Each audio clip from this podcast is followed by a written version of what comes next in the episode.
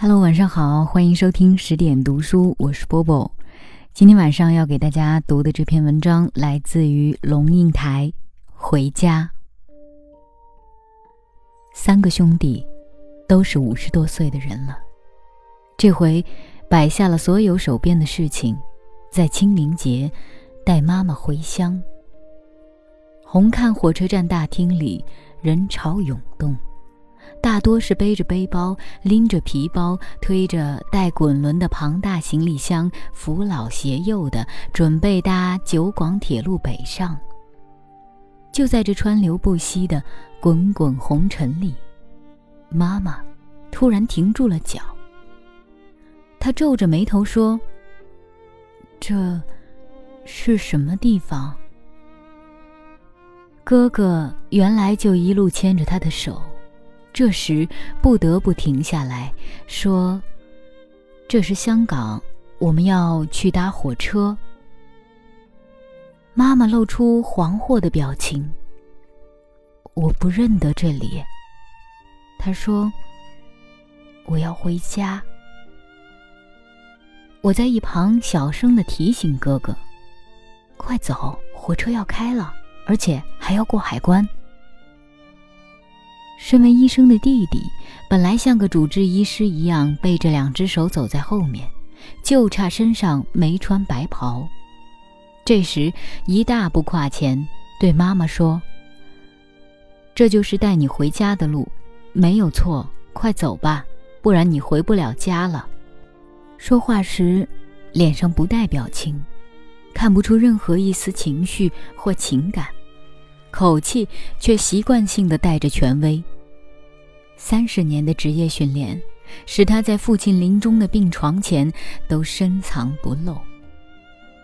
妈妈也不看他，眼睛盯着磨石地板，半妥协半威胁的回答：“好，那就马上带我回家。”他开步走了，从后面看他，身躯。那样瘦弱，背有点驼，手被两个儿子两边牵着。他的步履细碎，一小步接着一小步往前走。陪他在乡下散步的时候，看见他踩着碎步凄凄低头走路，我说：“妈，不要像老鼠一样走路，来，马路很平。”我牵你手，不会跌倒的。试试看，把脚步打开。你看，我把脚伸前，做出笨士兵踢正步的架势。你看，脚大大的跨出去，路是平的，不要怕。他真的把脚跨大出去，但是没走几步，又凄凄低头。走起碎步来，从他的眼睛看出去，地是凹凸不平的吗？从他的眼睛看出去，每一步都可能踏空吗？弟弟在电话里解释：脑的萎缩或者用药都会造成对空间的不确定感。散步散到太阳落到了大武山后头，粉红色的云霞霎时喷涌上天，在油画式的黄昏光彩里，我们回到他的卧房。他在卧房里四处张望，仓皇地说：“这是什么地方？”我指着墙上一整排学士照、博士照。说：“都是你儿女的照片，那当然是你家喽。”他走进墙边，抬头看照片，从左到右，一张一张看过去。半晌，回过头来看着我，眼里说不出是悲伤还是空洞。我仿佛听见窗外有一只。细小的蟋蟀低低在叫。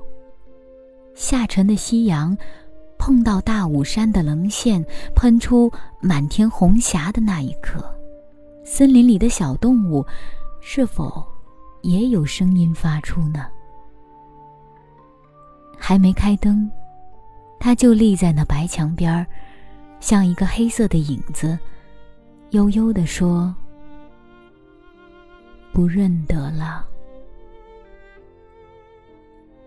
山上最后一道微光，越过渺茫，从窗帘的缝里射进来，刚好映出了他灰白的头发。火车划开了，窗外的世界迅疾往后退，仿佛有人没打招呼就按下了电影胶卷，快速倒带。不知是快速倒往过去。还是快速转向未来。只见他一幕一幕从眼前飞快逝去。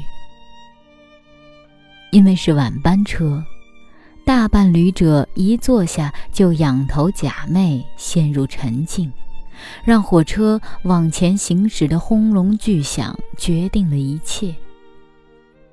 妈妈手抓着前座的椅背，颤巍巍地站了起来。他看看前方，一纵列座位伸向模糊的远处。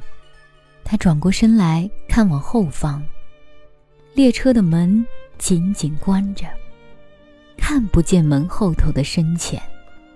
他看向车厢两侧窗外，布帘都已拉上，只有动荡不安的光，忽明忽灭，时强时弱。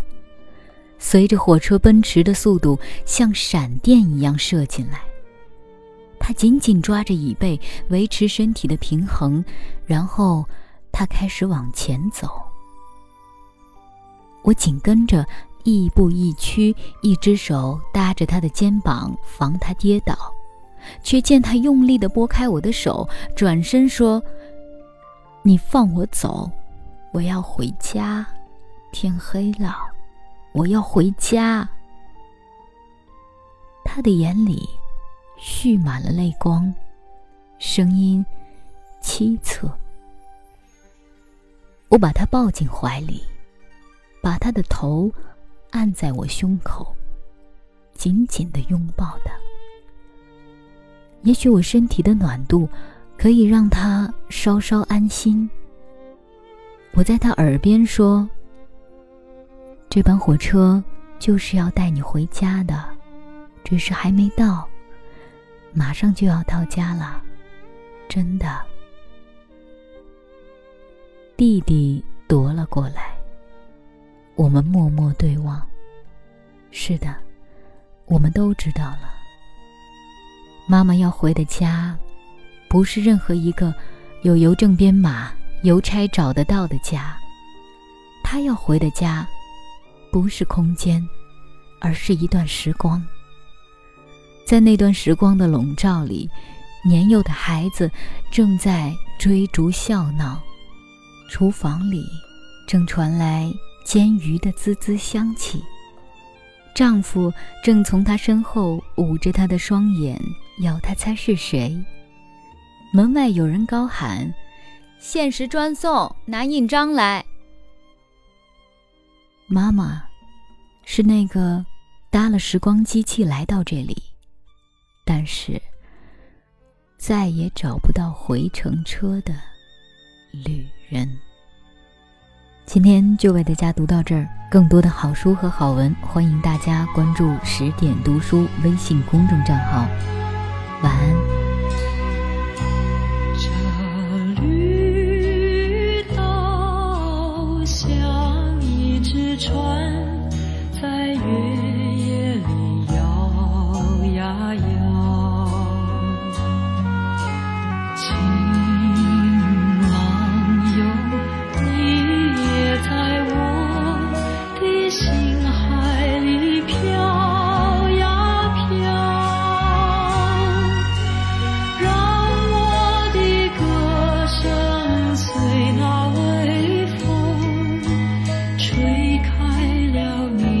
窗帘，让我的衷情随那流水不断的向你倾诉。